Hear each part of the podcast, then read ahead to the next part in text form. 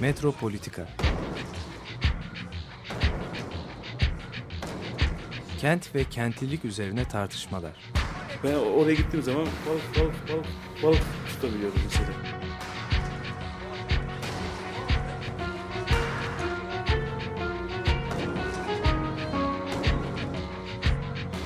Hazırlayan ve sunanlar Aysim Türkmen ve Korhan Gümüş. Takusuyor ya. kolay kolay boşaltamadı. Yani elektrikçiler terk etmedi Perşembe Pazarı merkezini.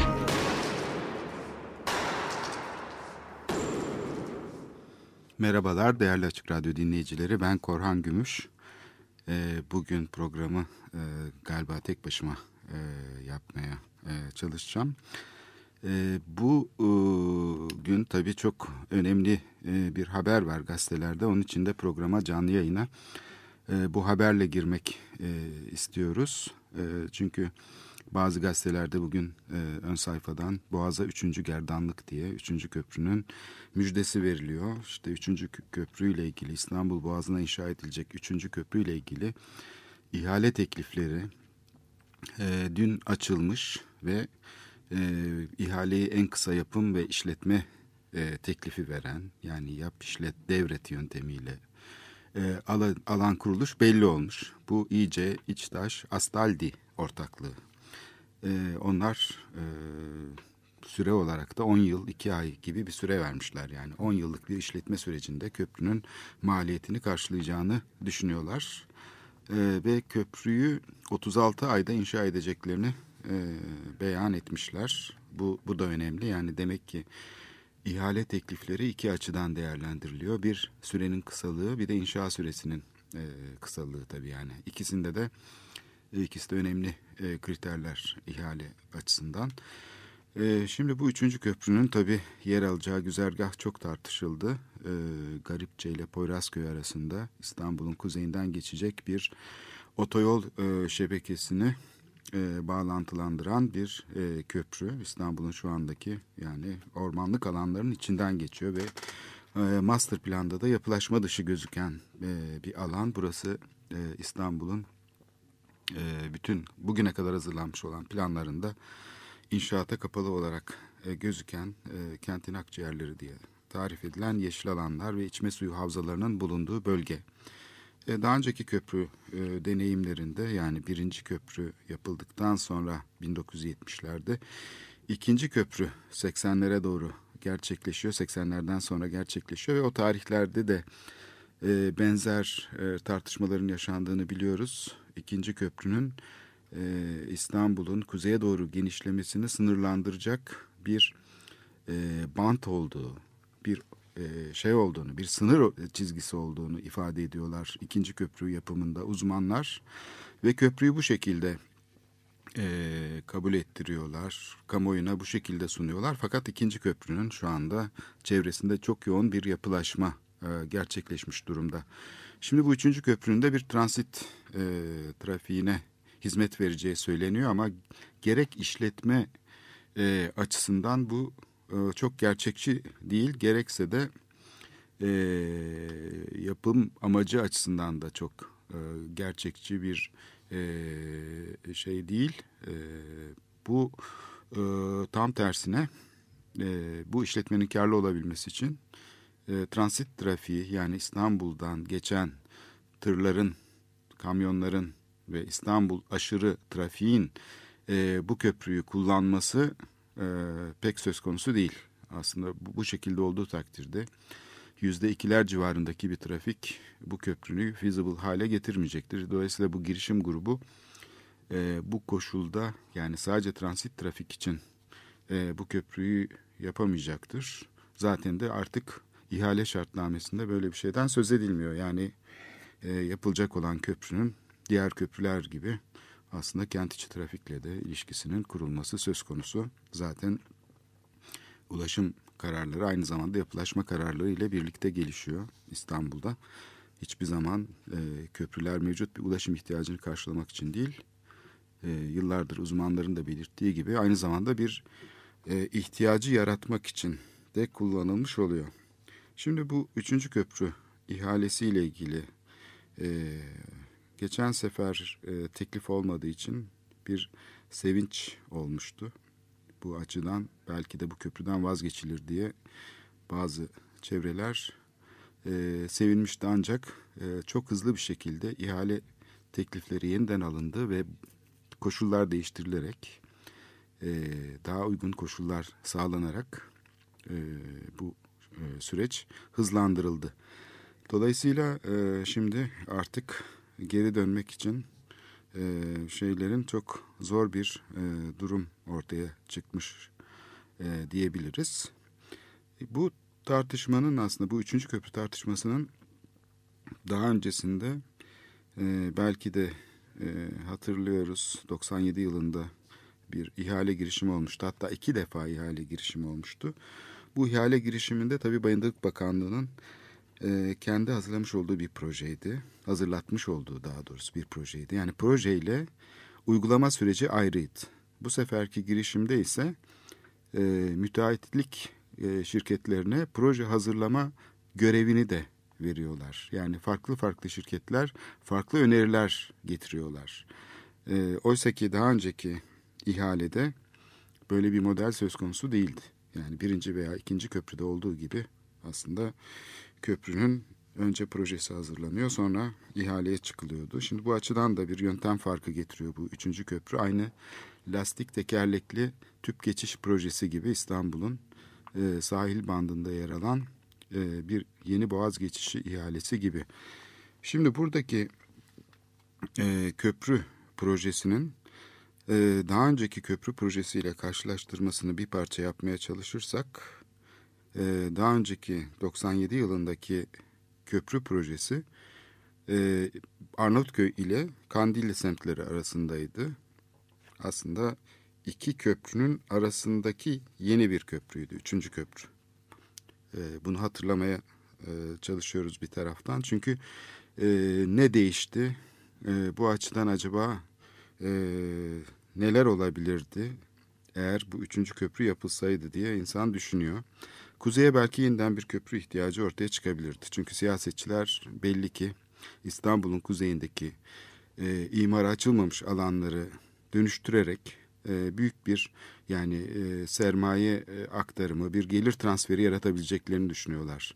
Aslında İstanbul'daki bütün özelleştirme projelerine de baktığımız zaman buna benzer bir durum görüyoruz. E, plan tadilatlarıyla imara açılan alanlar aslında bir parça merkezi siyasetin e, yönlendirmesiyle gerçekleşiyor. Yani bunları kent yönetimi kendi başına yapmıyor. Burada farklı belediyelerin, farklı siyasi partilerin e, yönetiminde olan ilçelerde de benzer bir durum var. E, bu konuda da bir konsensüs olduğunu e, haftalar önce yaptığımız bir programda Ahmet İnsel'le e, konuşmuştuk. E, burada aslında yerel ölçekte mü müthiş bir uzlaşma var. Yani Türkiye Büyük Millet Meclisi'ndeki tartışmalardan, oradaki siyasi ayrımlardan belediye meclislerinde eser yok demişti Ahmet İnsel. Ben de katılıyorum. Aslında e, kentle ilgili konularda aslında bir pek bir tartışmanın yaşandığı söylenemez. İşte bu plan tadilatlarında bunu gördük.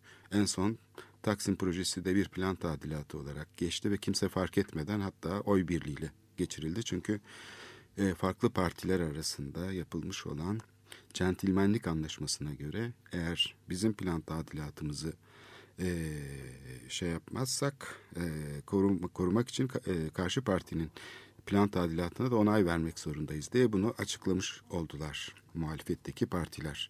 Dolayısıyla e, kentle ilgili projelerde ciddi bir e, tartışma e, çerçevesinin oluştuğu pek söylenemez.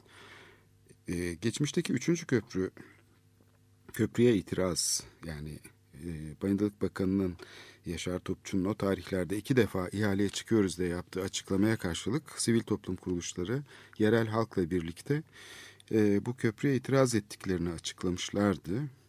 Şimdi dönüp bakınca neredeyse hani bu üçüncü köprü teklifinin 97'lerdeki üçüncü köprü e, teklifinin e, bugünküne oranla çok daha muhafazakar bir girişim olduğu söylenebilir. Çünkü var olan ulaşım ihtiyacı üzerinden şekillenmiş bir projeydi.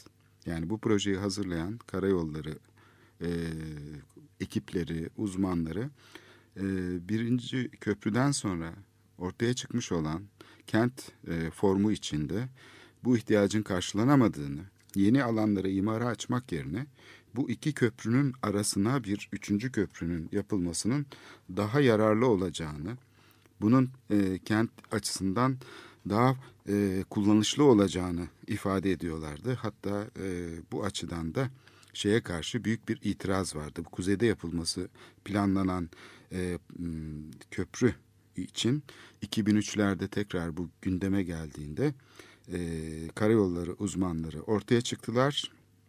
Hatta bir de rapor hazırlamışlardı. Köprünün kuzeye yapılmasını doğru bulmadıklarını, üçüncü köprünün mutlaka iki köprünün arasına yapılması gerektiğini söylediler. Bu da tabii e, siyasi açıdan ciddi bir e, şey yarattı. Çelişki çünkü bu grupların bir bölümü aynı zamanda bakanlık e, çevresiyle çok yakın ilişkide olan topluluklardı. Şimdi bu açıdan çok enteresan bir gelişme. Yani iki tane farklı köprü projesinin birbirine rakip olarak geliştiğini ama Arnavutköy'deki köprünün, Arnavutköy Kandili arasındaki köprünün yoğun bir tepkiyle karşılaşması sonucunda kuzeydeki köprü fikrinin güçlendiğini, 2003 yılında bu kuzeydeki köprü fikri yavaş yavaş telaffuz edilmeye başladığında ise 97 yılındaki e, iki köprünün arasında yer alacak üçüncü köprü fikrini savunan insanların e, ortaya çıkıp bir şekilde bir kamuoyu oluşturmaya e, çalıştıklarını da gözlemlemiş olduk. Bu açıdan da sahiden insan bazen düşünüyor. Yani acaba kuzey yapılacak bir köprünün yaratacağı imar baskısı yanında acaba Arnavutköy'e yapılacak bir köprünün e, ki bu köprü projesinden daha çok bir tünel projesiydi. Daha mı iyi sonuç vereceğini ister istemez e, insan düşünüyor. Yani bu tabii e, hoş bir şey değil ama e, üçüncü köprünün şimdi kuzeyde e, yapılaşması, kuzeyi imara açmış e, olması daha şimdiden emlak fiyatlarının 3-5 e, misline fırlamış olması büyük bir e, dönüşümün göstergesi İstanbul kuzeye doğru gelişiyor ve bu şekilde aslında şeyde düzenli bir yapılaşma imkanı da ortadan kalkıyor. Karayolları tarafından kışkırtılan bir kentleşme modeli İstanbul'a hakim oluyor. Bunun toplu taşıma aksları ise giderek zayıflıyor. Oysa ki Marmaray projesini e, gündeme getiren Ulaştırma Bakanlığı 97 yılında bu üçüncü köprü e, muhalefetine e, Bayındık Bakanlığı Müsteşarı düzeyinde bir teklifte bulunmuştu ve toplantılara katılmıştı. O dönemdeki koalisyon hükümetinin içinde iki rakip proje e, yarışıyordu. Bunlardan bir tanesi Bayındırlık Bakanlığı'nın üçüncü köprü projesiydi. Diğeri ise henüz daha kamuoyunun duymadığı ama hazırlıkları 20-30 sene öncesine giden e, Marmaray e, sistemiydi. Marmaray e, dolayısıyla e, üçüncü köprüye alternatif gibi gözüküyordu ve bu nedenle de Ulaştırma Bakanlığı yetkilileri o tarihlerde Bayındırlık Bakanlığı'nın projesine itiraz eden gruplarla temas kurdular ve eğer Marmaray projesi desteklenirse üçüncü köprüden vazgeçeceklerini, üçüncü köprüye karşı en önemli alternatifin Marmaray olduğunu e, söylediler. Fakat Marmaray projesi de tabii e, 19. yüzyıldan kalma eski endüstriyel ulaşım hattı yani bizim tren hattı dediğimiz hat üzerinde biçimlendiği için Ulaştırma Bakanlığı'nın kendi arazisi üzerinde biçimlendiği için aslında pekala e, e, o tarihlerde telaffuz edilen üçüncü köprü hattı yani E5 ile ilişkili ve TEM ile ilişkili bir raylı sistem hattından çok uzakta kaldı. Bunun için İstanbul Büyükşehir Belediyesi yeni bir metro hattını E5 e, paralelinde yapmak e, durumunda kaldı. Yani iki defa aynı yatırım yapılmak e, zorunda oldu. Dolayısıyla burada bir e, kurumlar arasında aslında bir iletişimsizlik ya da bu merkezi otoritenin projelerinin tam anlamıyla kentselleştirilememesi gibi de bir durum ortaya çıkıyor. E, kurumların birbirinden haberi olmadığı e, görülüyor. Bunu en son Marmaray projesinin kentteki ana transfer merkezi olan Yeni Kapı projesinde e, gözlemlemiştik. Orada iki tane metro hattının buluştuğu ve aynı zamanda kent e, içindeki en önemli ulaşım arterlerinden biri haline gelecek olan Marmaray'ın e, e, düğüm noktasının aslında ayrı ayrı projelendirildiğini hatta ilk başta e, metro istasyonlarıyla yani bu iki metro hattının kuzeyden gelen Taksim'den gelen metro hattıyla e, Bağcılar'dan gelen metro hattının buluştuğu noktayla Marmaray'ın ana istasyonunun olduğu noktanın arasında bir kilometreye yakın bir mesafe vardı. E, sonradan işte bu 100 ada tarif edilen diye tanımlanan yerde e, korunması gereken arkeolojik varlıklar ortaya çıktığı için bu transfer merkezi e, metro, metro istasyonlarının yanına doğru nakledildi. E, bu yarışma e, sonrası da şimdi tekrar e, projenin nasıl gözden geçirileceği herhalde konuşuluyor ama o tarihlerde yani 2007'lerde e, ortaya çıkan durum e, kurumlar arasındaki bir koordinasyon eksikliğini gösteriyordu.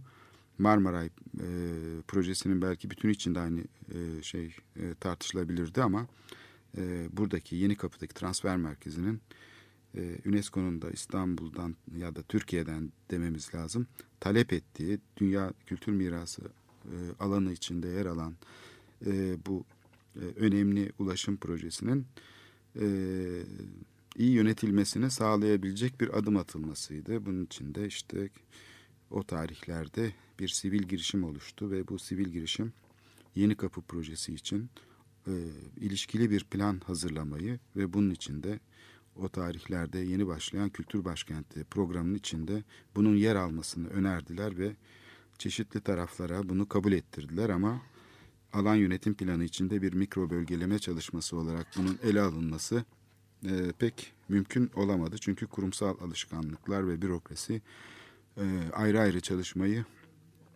tercih etti.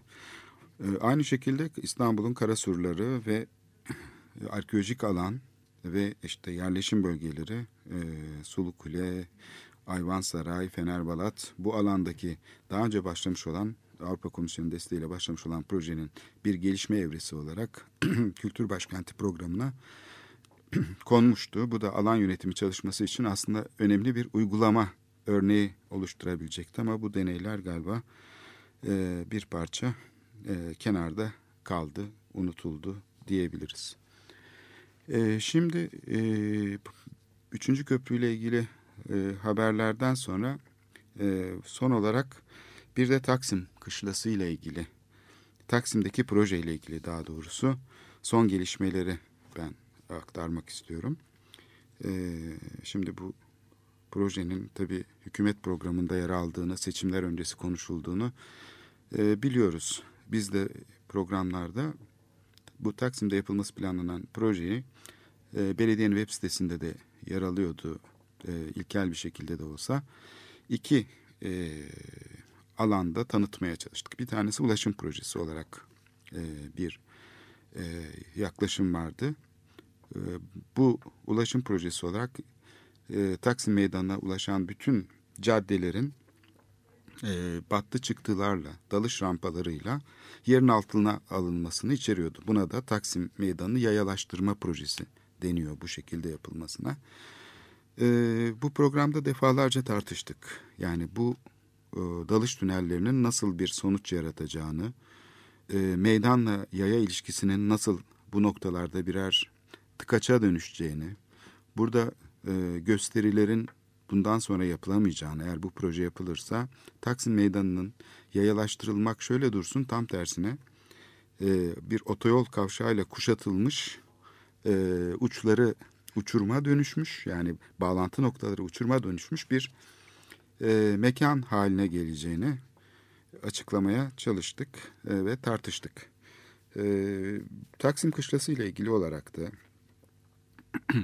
e, Başbakanın burada önemli bir e, şey var, e, niyeti var. E, Taksim projesi çünkü onun belediye başkanlığı döneminde gündeme gelmişti ve burada e, tartışmalar daha çok yapılması planlanan üzerindeki cami projesine odaklanmıştı. E, daha sonra da AKM'nin yıkılması tartışılmıştı. Uzun bir süre AKM yıkılacak diye e, tartışıldı. E, bu Atatürk Kültür Merkezi ile ilgili zaten bir problem e, her zaman e, siyasetin gündeminde oldu.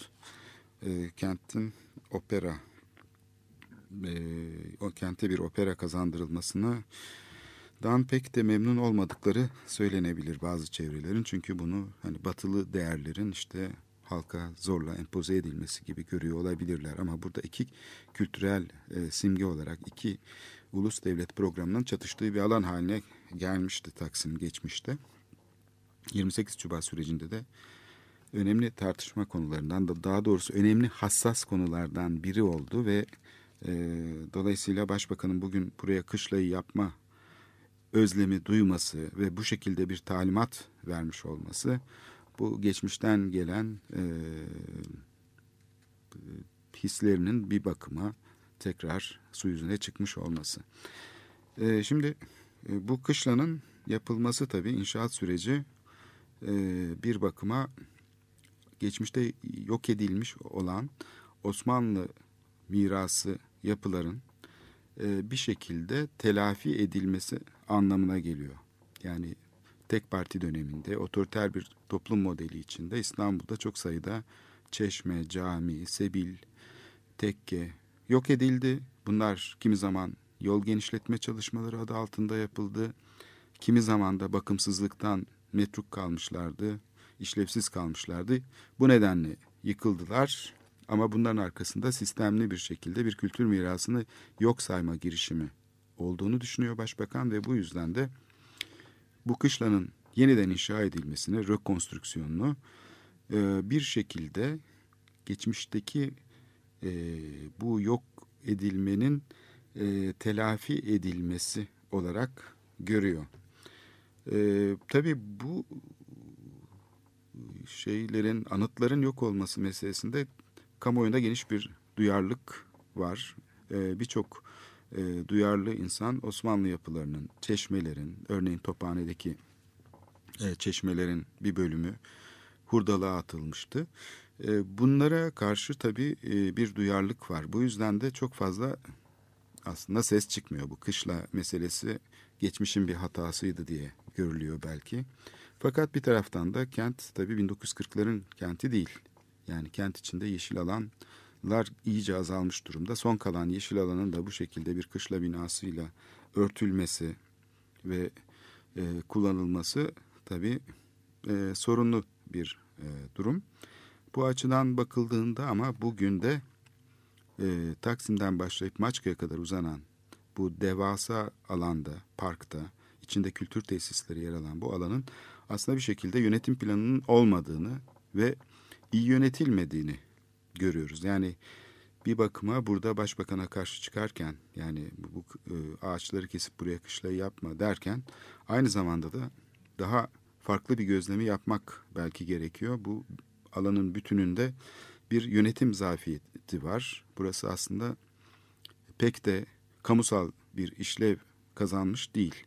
Giderek bunun içindeki kültür kurumları e, özel kuruluşlar haline geliyor. Lütfi Kırdar'da olduğu gibi ya da kongre merkezinde İstanbul Kongre Merkezi'nde olduğu gibi kentin çok amaçlı kültür yapıları kongre merkezi olarak aslında ticari bir işlev kazanmaya doğru gidiyor.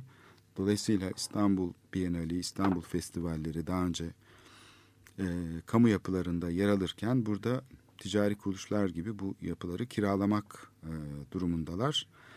E, tabii sorunları e, çok yani bu alanda işte en dikkat çekici konulardan biri köşesinde yani tam meydana bakan köşesinde güvenlik güçlerinin otomatik silahlarla, maskelerle orada bir e, üst kurmuş olmaları. Mesela bu da e, kamusal alanın e, nasıl kullanıldığına dair bir fikir veriyor. Aynı şekilde otopark olarak kullanılması, araçların buraya e, park etmek için sabahları gelip akşamları çıkması. Bu da bir kamusal alanın aslında e, nasıl kullanıldığı hakkında fikir veriyor. Fakat Taksim'deki bu durum sadece Taksim'de değil. Bugün İstanbul'un hangi meydanına gitseniz, Eminönü meydanına gitseniz bütün sahilinin otopark haline dönüştüğünü hatta katlı otopark haline dönüştüğünü görüyorsunuz. Ee, Karaköy tarafına, Perşembe Pazarı'na gitseniz İstanbul'un gene en değerli alanlarının otomobiller tarafından işgal edilmiş olduğunu hatta bunun da e, belediye tarafından kolaylaştırıldığını görüyorsunuz. İspark tarafından işletiliyor İstanbul'un meydanları. Neredeyse tramvay hattıyla cadde arasında kalan bütün boşluklara otomobiller park ediyor. Yaya geçitlerinin ve yaya girişlerinin e, içine dahi otomobil park ettiği için yayalar zorlukla geçiyor. E, tarihi kent merkezinin içinde de çok ilginç bir gelişme var. E, Çemberli Taş mesela şu anda bir otoparka dönüşmüş durumda. En önemli e, tarihi mekanlardan biri. Yanında camiler, çarşılar olan, hanlar olan e, bir meydan. E, kentin belki de en az değişen meydanlarından biri şu anda bir otopark olarak e, kullanılıyor. Dolayısıyla Taksim'de de benzer bir durum var. Yani burada sorun yok değil aslında bayağı bir sorun var. Şimdi bu dönüşümle ilgili projede son gelişmeleri e, aktarmak istiyorum ben. E, ilk önce Taksim Kışlası'nın e, bir bölümünün inşa edilmesi e, tartışıldı. Yani e, başbakanı ikna etmeye çalıştı bazı gruplar tahmin ediyorum. E, ve e, aynı ulaşım projesinde olduğu gibi Kışla'nın da e, bölüm bir bölümünün inşa edilmesinin de mümkün olduğu hatta bunun tercihe şayan olduğunu muhalefetin de çok buna ses çıkarmayacağı e, söylendi. Bu e, bölüm ise Cumhuriyet Caddesi'ne bakan ve bugün Türk Hava Yolları binasının, McDonald's'ın vesairenin olduğu, PTT'nin olduğu yapılaşmış bölüm. Yani orada belediye gazinosu da var ya da evlendirme dairesi var. E, bu inşaatı açılmış olan, zaten inşa edilmiş olan bölüm, caddeye bakan bölümün e, kışla cephesiyle kısmen yani kışlanın dörtte biri kadar bir bölümün inşa edilmesi son olarak önerilmiş. Ancak başbakan bunu kabul etmemiş. Kışlayı bir bütün olarak yapın diye talimat vermiş. Dolayısıyla şimdi proje e, bir bütün olarak yapılıyor. Kışla projesi son gelişme böyle. E, ikinci önemli e, karar tabii bu da değişebilir zaman içinde ama e, bu dalış tünellerinden sadece Cumhuriyet Caddesi ile Tarlabaşı arasındaki olan e, şu anda uygulama aşamasında. E, dolayısıyla uygulama projesi olarak şu anda sadece bu bölümünün yapılacağı söyleniyor. Ancak bu konuda da bir değişiklik olabilir. Çünkü zaten alınmış olan bir karar var. Plan tadilatı kararında dört tane e, bölümden dalış tüneli Taksim Meydanı'nın altına giriyor. Aynı zamanda da koruma kurulu tarafından onaylandığını biz daha önceki programlarımızda ifade etmiştik. Dolayısıyla diğer tünellerin yapılmaması için de bir neden yok. Eğer trafik sorunları olmasa ki trafik sorunlarıyla açıklanıyor diğer tünellerin şimdilik yapılmamasının nedeni hepsine birden girişilirse tamamen e, bir keşmekeş ortaya çıkacak diye sıra sahibilerdeki hastanelerin bulunması örneğin iki sene kadar sürecek olan bu uygulamanın uygulama sürecinin e, sonucunda hastanelerin aslında burayı terk etmesine neden olacağı söyleniyor. Aynı şekilde gümüş suyundaki tabii ki e, bu e, eski caddenin ağaçlarının kesilerek bir dalış tüneline daldırılması, oluşturulması konusunda Kadir Bey, Kadir Topbaşı'nda çok içine sinmediği gibi sözler var. Dolayısıyla şimdilik sadece Divan Oteli'nin önünden başlayarak yani Elma Dağı geçer geçmez e, dalmaya başlayan ondan sonra da tarla başından çıkan e, bir dalış tüneli uygulanması e, söz konusu. E, bu proje nasıl e, görülebilecek? Bununla ilgili de bir takım rivayetler var.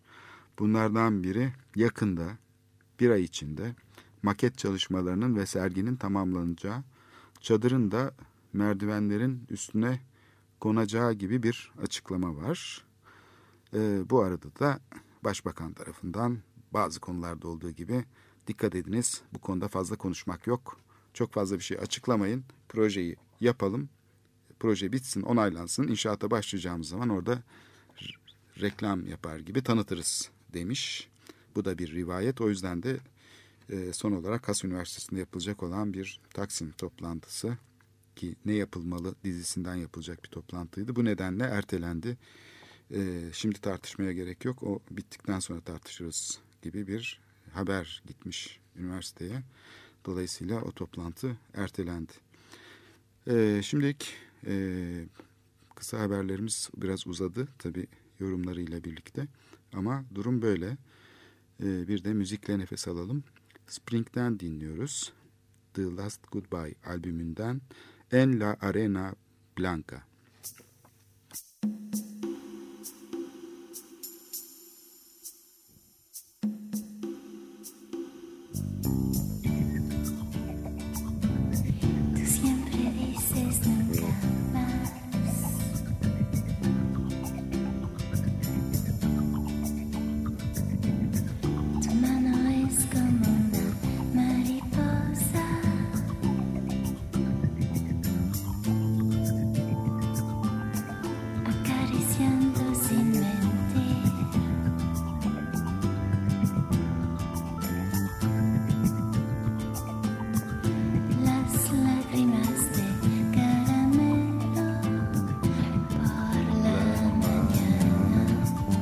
peligrosa, vas allá con despedidas, no desnudes tu cariño.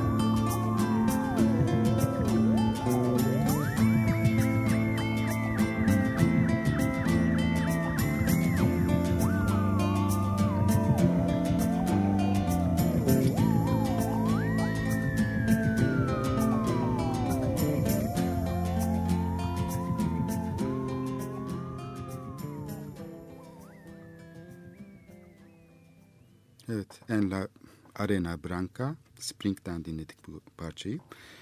E, programın birinci bölümünde iki tane önemli haberle e, başlamıştık. Bir tanesi üçüncü köprüyle ilgili ihale tekliflerinin açılması ve en uygun teklifi veren kuruluşun belirlenmesiydi. E, ve ikinci haberimizde Taksim projesiyle ilgili son gelişmelerdi. Aslında onda çok fazla yeni bir şey yok. Fakat artık e, son aşamaya geldik. Yani artık açıkça kışlanın e, inşa edilmesi e, söyleniyor. Bu konudaki uygulama projelerinin tamamlandığı Başbakanın da kışlanın tamamının inşa edilmesi için talimat verdiği söyleniyor. Şimdi Başbakanın birçok konuya karıştığını biliyoruz ama bu arada tabii Başbakanın baş mimar olarak veya baş şehirci olarak e, kent projelerine de katkısını esirgemediğini görüyoruz.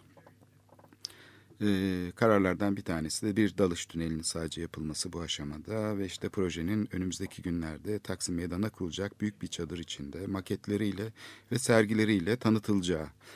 Ee, bundan önce de yani bu e, işler bitmeden önce de hiçbir tartışmaya belediyenin veya yetkililerin katılmaması talimatı verilmiş. Yani bir şekilde hani katılımcı yönetim, işte anayasa, yeni sivil anayasa falan filan konuşurken şehir projelerinde tuhaf bir gelişme yaşanıyor. Şehir projeleri e, bir bakıma aslında geçmişten gelen bir otoriter e, siyasi anlayışın çatışma arenası gibi gözüktüğü için hala geçmiş bir takım e, şeylerle e, devam ediyor tartışmalarla ve bu mesele çözülmüş değil. Aslında profesyonel çevrelerde de pek bir tartışma olduğu söylenemez. Bazı çevreler daha önce camiye karşı çıktıkları gibi kışlaya da karşı çıkıyorlar. Taklit bir yapının yapılmasını istemediklerini belirtiyorlar ama daha ileri gidemiyorlar. Çünkü iki tarafta aslında inşaat üzerinden tartışıyor. Yani başbakan da inşaatın yapılmasını istiyor. İtiraz edenler de inşaatın yapılmamasını istiyor. Ama şu ara yüzdeki tartışma bence biraz gündem dışı kalıyor. Mimarlık inşaat faaliyetinin bir e, aşaması mıdır ki sadece inşaat üzerinden konuşuluyor. Pekala buradaki başbakanın duyarlılığı, Osmanlı yapılarının ortadan kaldırılması başlangıcında bir anlayışla karşılanabilecek bir duyarlılık olabilir. Yani burada başbakanın aslında yapmak istediği, özlemini duyduğu bir şekilde bir tür binaların soykırıma uğratılmasından, bir takım insanların mağdur olmasından e, kaynaklanıyor olabilir. Dolayısıyla inşa eylemi ise bu enerjiyi ortadan kaldıran, yani mimarlığın deneysel bir faaliyet olmasını ortadan kaldıran, tartışma alanını yok eden e, bir kapalı uçlu faaliyet. Dolayısıyla profesyonel alandaki bir tartışmanın deneyselliğe açık olması, bunun sadece bir yap veya yapma e, konusu olarak iki, iki şey arasında sıkışmaması gerekiyor. Yani bu asıl dönüşüm bu iki görüş arasında değil. Atatürk Kültür Merkezi içinde belki aynı şey söylenebilir. Yani e, tozuna dahi dokunamazsın yaklaşımıyla. Ben orayı yıkarım ve istediğim gibi yaparım yaklaşımı aslında aynı paralelde. Çünkü ikisi de aslında düşünmeyi yasaklayan yaklaşımlar. Aynı şey Haliç'teki metro köprüsü içinde e, uzun süre e, aynı şekilde gerçekleşti. Köprüyü yapmak isteyen belediye var, yapamazsın diyen bir to takım topluluklar var. Yani bu ikilemin içine sıkışınca profesyonel zekamız tabii ki bunun bir e, deneyim alanı olduğunu, farklı fikirlerin tartışılabileceğini ve böyle bir e, deneysellik ortamında fikirlerin kamusal nitelik kazanabileceğini e, söylemeyi ihmal ediyoruz. Sanki bilimsel konularmış gibi yapılması veya yapılmaması. Bir takım uzmanlar yapılmasından yana oluyorlar.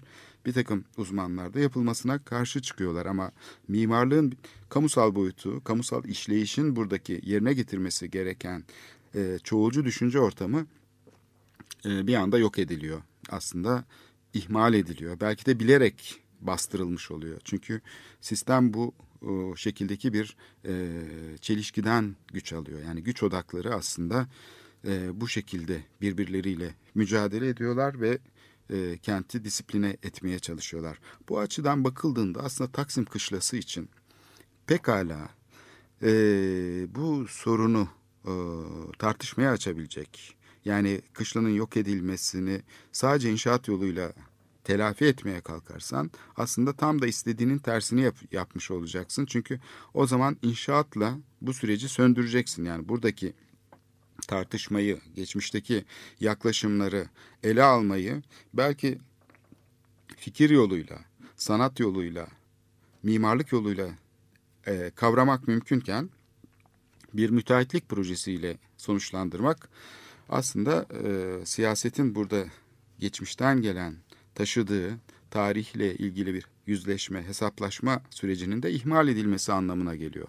Dolayısıyla burada profesyonellik böyle bir pencereyi çok rahatlıkla açabilirdi ve belki de eğer e, başından beri yani bu te cami yapma girişimlerinden biri 94 yılından beri e, ortaya çıkmış olan bu enerji e, bir şekilde demokratik bir mecraya e, kayabilirdi ve o milliyetçiliğin ya da e, şeyin kamu alanını ele geçirme dürtüsünün yaratmış olduğu siyasi e, durum bugün tam da yeni anayasanın tartışıldığı bir e, dönemde uygun bir şey yaratırdı. Örnek e, oluşturdu. Bir pilot uygulama haline gelebilirdi. Ne yazık ki bu fırsat kaçırıldı. Asıl sorun bence burada. Yani ta, Taksim'de taklit bir yapının yapılmasının ya da işte buna benzer birçok projenin şu anda gerçekleşiyor olmasının e, so, yarattığı sorunlar ortada. Yani kentle ilgili e, işte kentin zenginleşmesini engelleyecek, fikir e, dünyasına kapanmasını sağlayacak. Belki de e, gelecekte işte bunlar e, bir takım sorunlu uygulamalar olarak görülecek e, projeler, tıpkı geçmişteki bazı projeler gibi. Ancak e, bu inşaatlardan çok daha vahim bir e, soruna işaret etmeye başladı bu kentle ilgili projeler. Bu da e, kentin e, düşünce dünyasının aslında kapatılmış olması.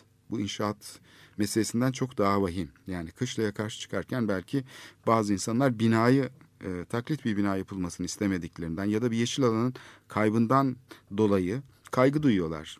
Ama bundan daha büyük bir kaygı aslında otoriter bir rejime doğru evrilmesi ve e, çok merkezileşmiş bir siyasetin göstergesi olması. Bütün bu ulaşım projeleri olsun, özelleştirme projeleri olsun, Taksim Kışlası'nın yapımı olsun.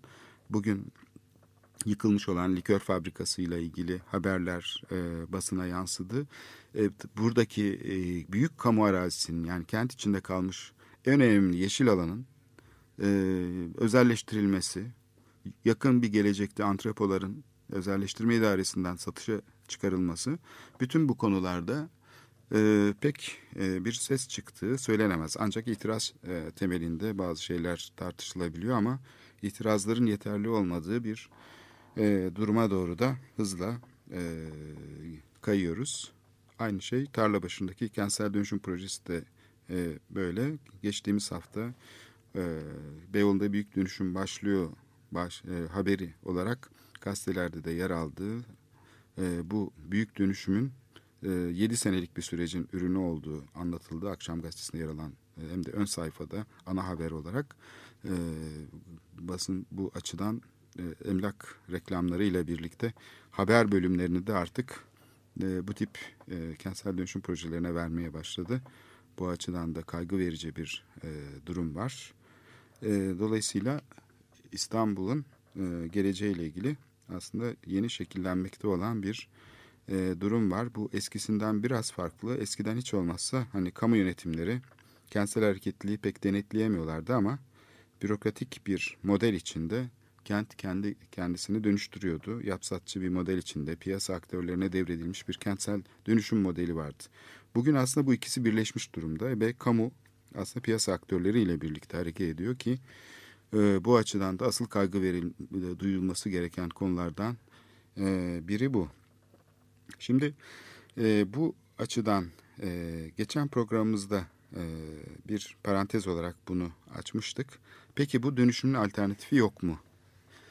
Alternatif bir model denenemez mi? Yani bir tarafta e, bugün afet yasası diye tartışmaya başladığımız e, ve parlamentodan geçtiği için de şu anda yönetmeliği aşamasında olduğunu tahmin ettiğim bir yasa ve şu anda uygulama e, biçimi üzerinde tartışmalar e, sürüyor.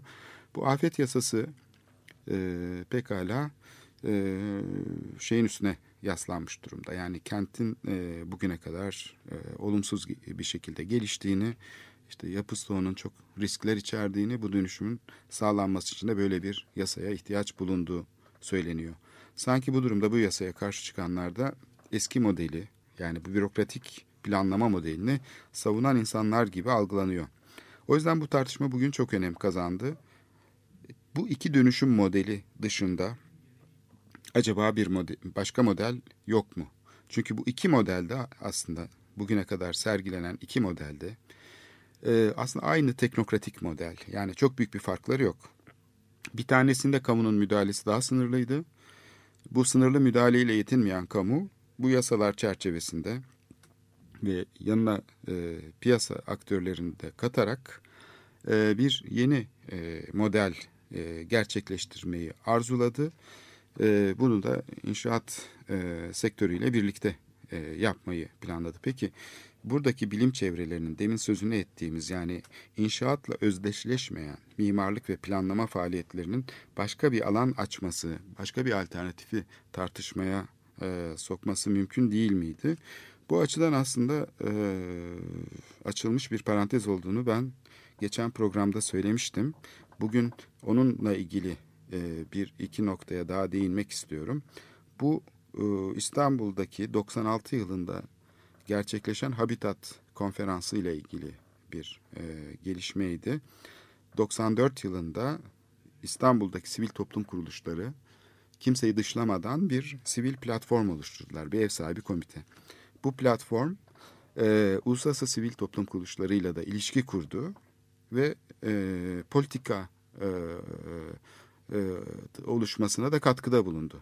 Neden derseniz sivil toplum kuruluşlarının ilk defa bu çapta bir araya gelmesi politik aktörün de onları dikkate almaya e, al, e, politik aktörün de onları dikkate almasına neden oldu.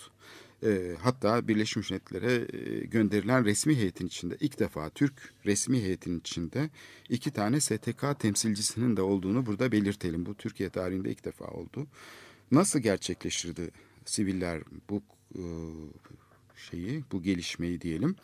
E, bir araya gelerek aslında itiraz temelinde ya da bir belli bir siyasi grup gibi değil, e, birçok konuda örgütlenmiş insan hakları, kadın e, kuruluşları, şehircilik, e, STK'lar e, bir araya geldiler ve kamu otoritesinin karşısında biz haberleşmeyi kolaylaştırıyoruz. Yani burada tek tek bulunmuyoruz karşınızda. Politika oluşmasına katılmak için arayüzde bizim de sorumluluklarımız var dediler ve bu şekilde kamu otoritesini ikna ettiler. Buna benzer demokratik birkaç yarık daha var tabii İstanbul tarihinde. Bir tanesi 99 depreminden sonra oluşan sivil e, koordinasyon. Bu da esnek bir yapıyla ve aynı zamanda da kamu otoritesiyle diyalog içinde kamunun gerçekleştiremediği ilişkisel e, yani koordinasyona dönük işlevleri üstlendi ve bir anda e, sivil toplumun enerjisinin e, harekete geçmesini sağladı ve politikanın oluşmasını da etkiledi. E tabii ki belki kültür başkenti girişimi de burada saymak lazım. O da, o da pozitif bir adımdı. Bu kentsel dönüşüm projelerini dönüştürebilmek için yani bu eski modeli dönüştürebilmek için kamunun Sulukule'de yapmaya çalıştığı, Ayvansaray'da yapmaya çalıştığı modeli karşılayabilmek, onu dönüştürebilmek için bir takım sivil toplum kuruluşları aslında burada e, kültür başkenti programının etkili olabileceğini düşündüler. E, fakat o da sürdürülebilir olmadı. Dolayısıyla bu tip e, parantezler diyeyim e, kısa süreli olsa da ortaya çıkabiliyor, açılabiliyor. E, eski yani bu güç odaklı kamusal davranışların içinde daha demokratik kent deneyimlerine ilişkin parantezler açılabiliyor. Ancak bunların üstünden çok kısa bir süre sonra bir sünger, ıslak sünger geçip bunlar unutuluyor. İşte bu unutulanlar arasında işte Avrupa Kültür Başkenti girişiminin ilk hali var. Bu deprem sonrası ortaya çıkan sivil toplum hareketliliği var ama en önemlisi 96 yılında Habitat 2 konferansı sonrasında basbayağı kamu otoritesinin hazırlamış olduğu eylem planlarına kadar katılabilen bir sivil toplum hareketliliği görüyoruz. Bunun e, en önemli göstergelerinden biri de kentsel dönüşüm projelerindeki ilk pilot uygulamadır. 96 yılında İstanbul'a gelen uluslararası uzmanlar ve Avrupa Birliği'nden yetkililer ki bunların içinde iki kişiyi belki tekrar saymakta fayda var. Bir tanesi senatör, Fransa senatör Yves Doge. Bu e, önemli bir e, şahsiyet bu kentsel deneyimlerin oluşmasında. İkincisi de o zamanki UNESCO Dünya Miras e, Komitesi Direktör Vekili Minja Yang. Bu ikisinin işbirliği ile Fener Balat Rehabilitasyon Projesi adı altında bir proje başlatıldı. Bir pilot proje. İlk önce Zeyrek'te başlatılması planlanan bu çalışma daha sonra Fenerbalat'a kaydırılmıştı. E, bu çalışmadan da geriye pek bir e, deneyim kalmadı. Yani ilginç olan şey daha önce saydığım örneklerde olduğu gibi bu e, alternatiflerin çok kolayca e, şeyden silinmesi. E, İstanbul'daki şehircilik deneyimler ne bunları sa- sahiplenen e, akademik kuruluşlar oldu ne bu deneyimi e, tekrarlamaya çalışan bir tek Avrupa Kültür Başkenti girişin başında bu Fenerbalat modelinin e, genişleterek uygulanması e, söz konusu olmuştu. Bu model neydi?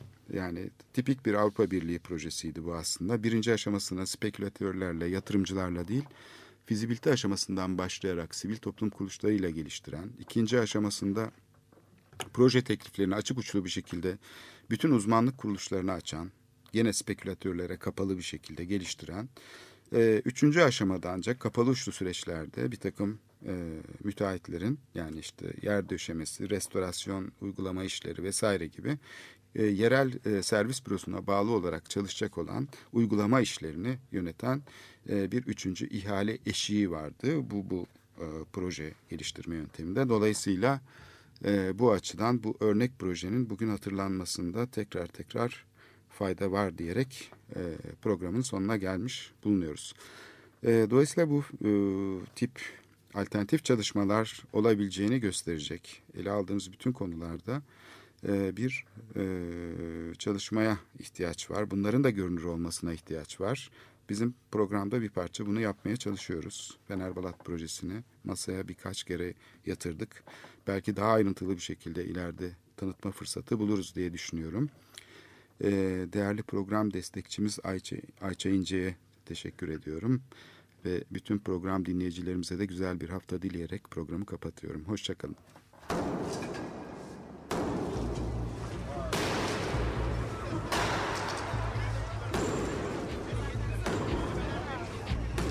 Metropolitika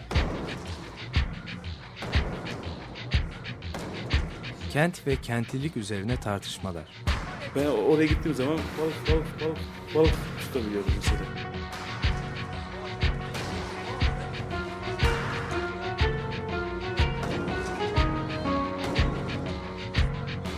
Hazırlayan ve sunanlar Aysim Türkmen ve Korhan Gümüş.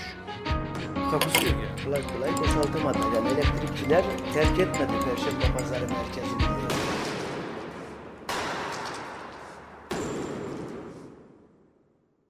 Açık Radyo program destekçisi olun. Bir veya daha fazla programa destek olmak için 212 alan koduyla 343 41 41